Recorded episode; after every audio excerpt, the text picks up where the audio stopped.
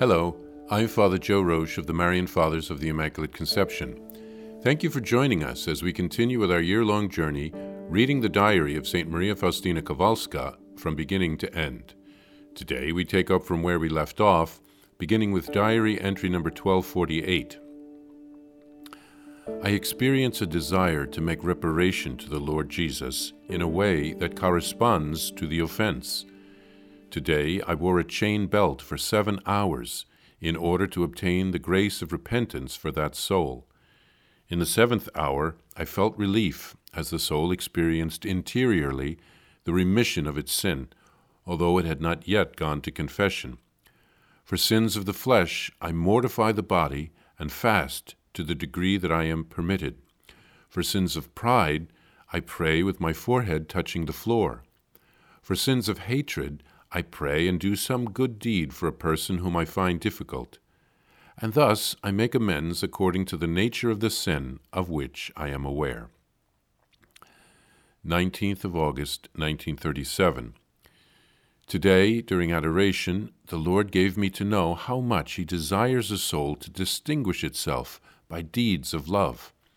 And in spirit, I saw how many souls are calling out to us, Give us God and the blood of the apostles boiled up within me. I will not be stingy with it. I will shed it all to the last drop for immortal souls. Although perhaps God will not demand that in the physical sense, in spirit it is possible and no less meritorious.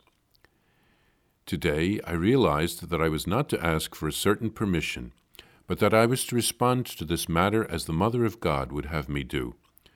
For the present, no explanations are necessary. Peace has returned to me.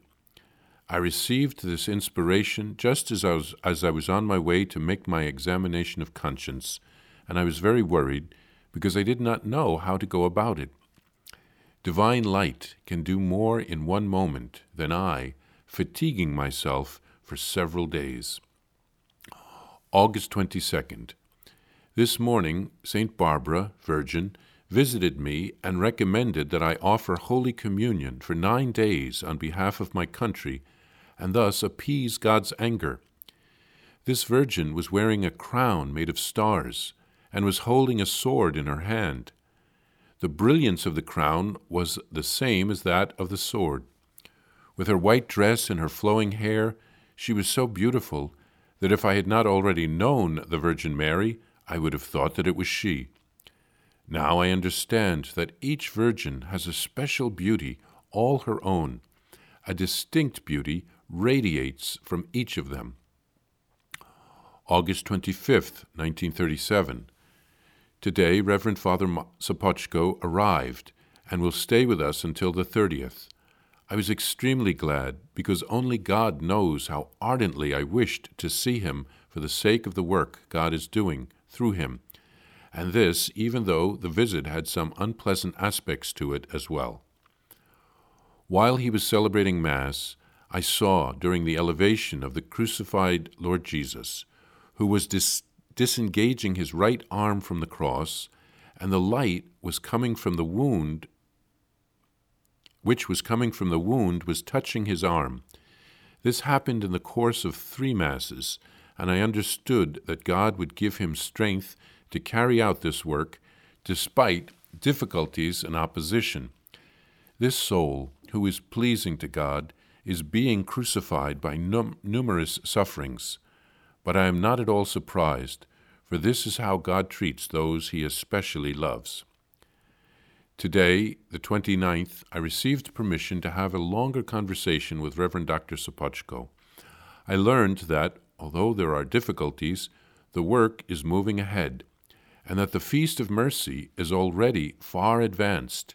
It will not be long now before it becomes a reality, but much prayer is still needed to bring an end to certain difficulties. In her vocation as a victim soul, St. Faustina writes of the different ways that she makes reparation to Jesus, depending on what type of a sin a person has committed. For instance, the chain belt that she talked about would be like wearing a crown of thorns around your waist. It would be very unpleasant and uncomfortable. But she offered that kind of suffering up, especially for someone who had committed sins of the flesh. During adoration, our Lord revealed to St. Faustina how much He wants us to distinguish ourselves with deeds of love.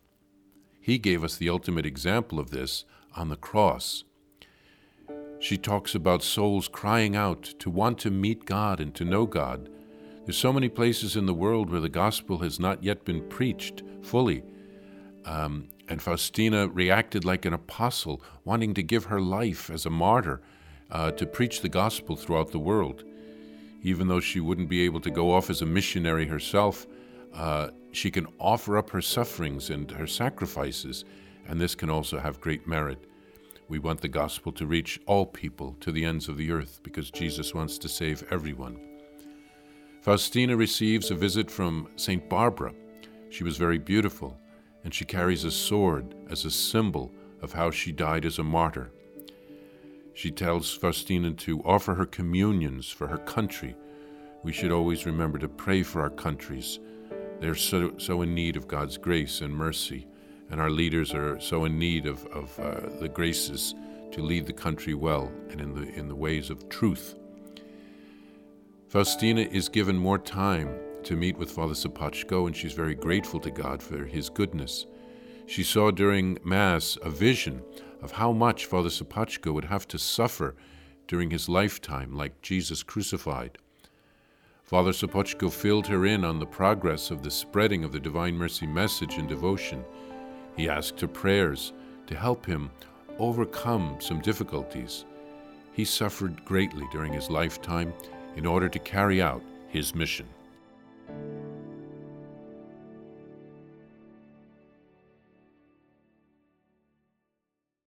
Please follow or subscribe to this podcast to receive the latest episodes and updates.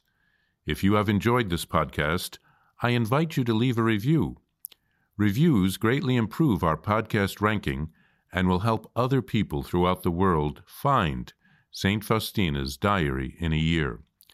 Remember, Jesus promised St. Faustina in Diary number 1075 souls who spread the honor of divine mercy are protected by God like an infant by a gentle mother. Please help us spread the message of divine mercy. Thank you, and God bless you visit shopmercy.org to order your copy of Divine Mercy in My Soul, the diary of St. Maria Faustina Kowalska. It's available in print in English, Spanish, and Polish, and in English as an e-book. Available now on shopmercy.org. Are you enjoying this podcast? I invite you to listen to more shows brought to you by the Marian Fathers of the Immaculate Conception. Join us daily for enriching spiritual content, which will help you on your journey with Jesus Christ. Simply visit DivineMercyPlus.org for a complete list of our shows. That's DivineMercyPlus.org.